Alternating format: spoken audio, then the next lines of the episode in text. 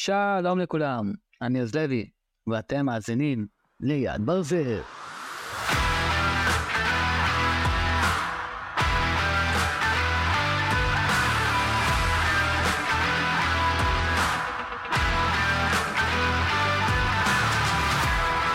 פודקאסט שלנו על עולם עבודת הכפיים. אני כאן ולהוביל אתכם במסע מרתק אל המקצועות שלא תמיד מקבלים את הכבוד שמגיע להם. ככה, אני עוז, בן 25, ואני גדלתי בבית שהידיים תמיד היו חלק מהחיים. אבא שלי נגר וצבעי מנוסה, הוא האיש שהכניס אותי לעולם הזה. הוא תמיד אמר לי, עוז, יש משהו מרהיב בליצור בעצמך, ולהפוך חומר גלם למוצר מוגמר, ואני, טכנאי מטוסים, בן אדם פשוט, אוהב להמציא, להרוס, לבנות, ולגלות את הקסם שבכל חלק ובחלק. אז מה אתם יכולים לצפות מהפודקאסט שלנו? אנחנו נדבר על מגוון מקצועות, נגרים, טכנאים, פחחים, מסגרים, מלצרים ועוד. נכיר את האנשים מאחורי המקצועות, נגלה את האתגרים, ההצלחות וגם את הכישלונות. ואני מבטיח לכם, זה לא יהיה משעמם. כי אם יש משהו שאני למדתי מאבא, זה שבעבודת כפיים תמיד יש מקום להפתעות. אז תכינו את הכלים, תסדרו את המחשבים, ובואו נתחיל. אז איך אפשר לדבר על עבודת כפיים בלי להתחיל מהנגרות? זה המקצוע של אבא שלי, ואני יכול להגיד לכם שאין דבר כמו לראות חתיכת עץ גולמית משנה את צורתה ליצירת אומנות. אבל אני מבטיח לכם, זה לא תמיד כל כך רומנטי. יש גם הרבה קילופים, שיופים, המון המון בלאגנים, ואפילו קצת דם, די הרבה לפעמים, אבל בסוף כשאתה רואה את המוצר הסופי, אתה מבין שהכל היה שווה את זה. אבל אל תדאגו, אנחנו לא נגביל את עצמנו רק לנגרות, יש עוד הרבה מקצועות שאנחנו רוצים לחקור, כמו טכנאי פלאפונים למשל. זה מקצוע שמתחיל להיות יותר ויותר נדיר. בטח שבטח כשהפלאפון שלכם מת, אתם ממש מעריכים את האנשים שיודעים להחיות אותו מחדש. וטכנאי מזגנים באמצע הקיץ, תכף יולי-אוגוסט חברים, יולי fucking אוגוסט. איך לשרוד את החום הזה בלי שהמזגן המפליא הזה יוציא לנו קצת קור. אז כן, טכנאי מזגנים, גם משהו שהוא חשוב. או פחח שידע בכלל ליצור את הברזל לטורבינה של המזגן. וישנם המון מקצועות, המון דברים, אפילו מלצר יכול להיחשב כעבודת כפיים. אז אם אתם מעוניינים להכיר את האנשים שמאחורי המקצועות האלה, לשמוע את הסיפורים שלהם, להבין את האתגרים שהם פוגשים, ולגלות את הקסם של עבודה ידנית, אתם במקום הנכון. באמת. אני יכול להגיד לכם שלא יהיה משעמם. אני חושב על הנושא הזה כבר די הרבה זמן ומשקיע לא מעט מחשבה. אם אתם מזהים את עצמכם, מסתכלים במראה לרגע ומחייכים, או סתם באמצע הדרך נהנים ושומעים את זה, אני יודע שעשיתי את העבודה שלי. אז נתחיל מקצת חוקים וחומר יבש ומשעמם. חומר שאפשר, אפילו אתם יכולים לפתוח ויקיפדיה, או את האתר הראשון שתמצאו, אבל בכל זאת צריך להיצמד לתסריט. אנחנו נצלול לעומק המונח עבודת כפיים, נבחן קצת חוקים ותקנות, נציג את ההיסטוריה של המונח ואת המשמעות שלו במדינת ישראל של היום. ככה.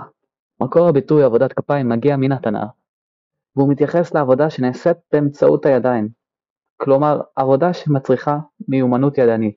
במהלך ההיסטוריה הביטוי התפתח והתרחב, והיום הוא מתייחס לכל סוג של עבודה שמצריכה מיומנות או יצירתיות, ולא דווקא עבודה שמתבצעת באמצעות הידיים באופן פיזי. במדינת ישראל של היום, הביטוי עבודת כפיים מוזכר במעט במספר דברי חקיקה. אך בפועל אין הגדרה בחוק, אין הגדרה רשמית שאומרת מה זה עבודת כפיים? מקובל להבחין שהעובד שעוסק בעבודת כפיים הוא עובד שתכלית עבודתו היא יצירת כפיו, בעוד שמי שאינו עובד בעבודת כפיים עשוי להשתמש בידיים, אבל התכלית של העבודה שלו לא נמצאת בידיים, לא נמצאת בכפיים.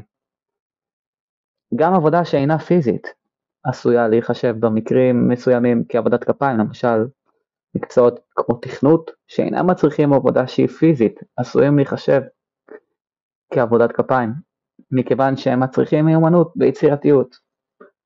אז איך החוקים והתקנות בישראל מתייחסים לעבודת כפיים? כמו שציינו, המונח אינו מוגדר באופן מפורש בחוק, אך ישנם חוקים ותקנות שמתייחסים לבטיחות בעבודה, ואלו יכולים להיות רלוונטיים לעובדים העוסקים בעבודת כפיים. לדוגמה חוקים שדורשים מהעבודה ומהעובדים להשתמש באמצעי הגנה אישיים כמו כפפות, משקפי מגן, נעלי בטיחות, מכנסיים ארוכים, חולצות ארוכות, בשמש, כובע וכל מיני סרבלים, דברים מסובכים ששמים בעיקר כשעובדים עם חומרים מסוימים וחומרים כימיים. בנוסף, ישנם חוקים שדורשים מהמעסיקים להבטיח את בריאות העובדים. לדוגמה, מעסיקים חייבים להבטיח שהעובדים מקבלים הכשרה מספקת בנושא בטיחות ושהם מכירים את הסיכונים הפוטנציאליים שבעבודה שלהם. כמו כן, המעסיקים חייבים להבטיח שהמקום העבודה מאובזר באמצעי כיבוי אש מתאימים ושהעובדים מכירים את דרכי השימוש שלהם.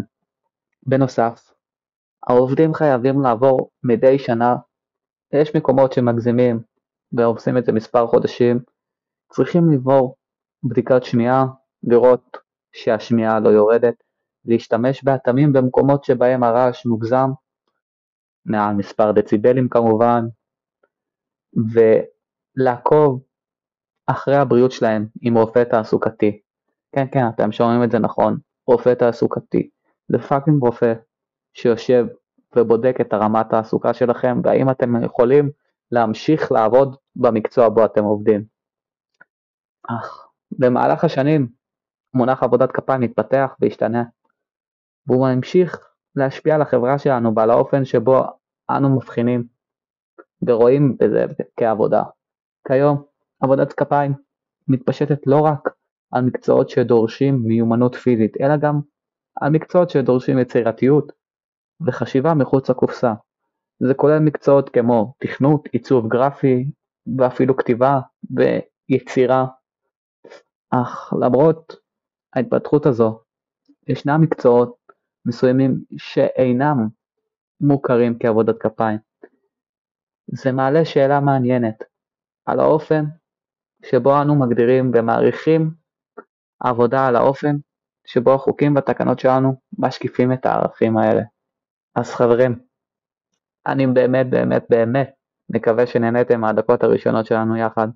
אני מזמין אתכם להצטרף אליי בפרק הבא, שבו נמשיך לחקור את העולם המרתק של עבודות הכפיים. נדבר עם אנשים, נפגוש אנשים, נבנה קהילה של עובדי כפיים, נרים את עצמנו לשמיים. ואל תשכחו, יש לנו יד ברזל.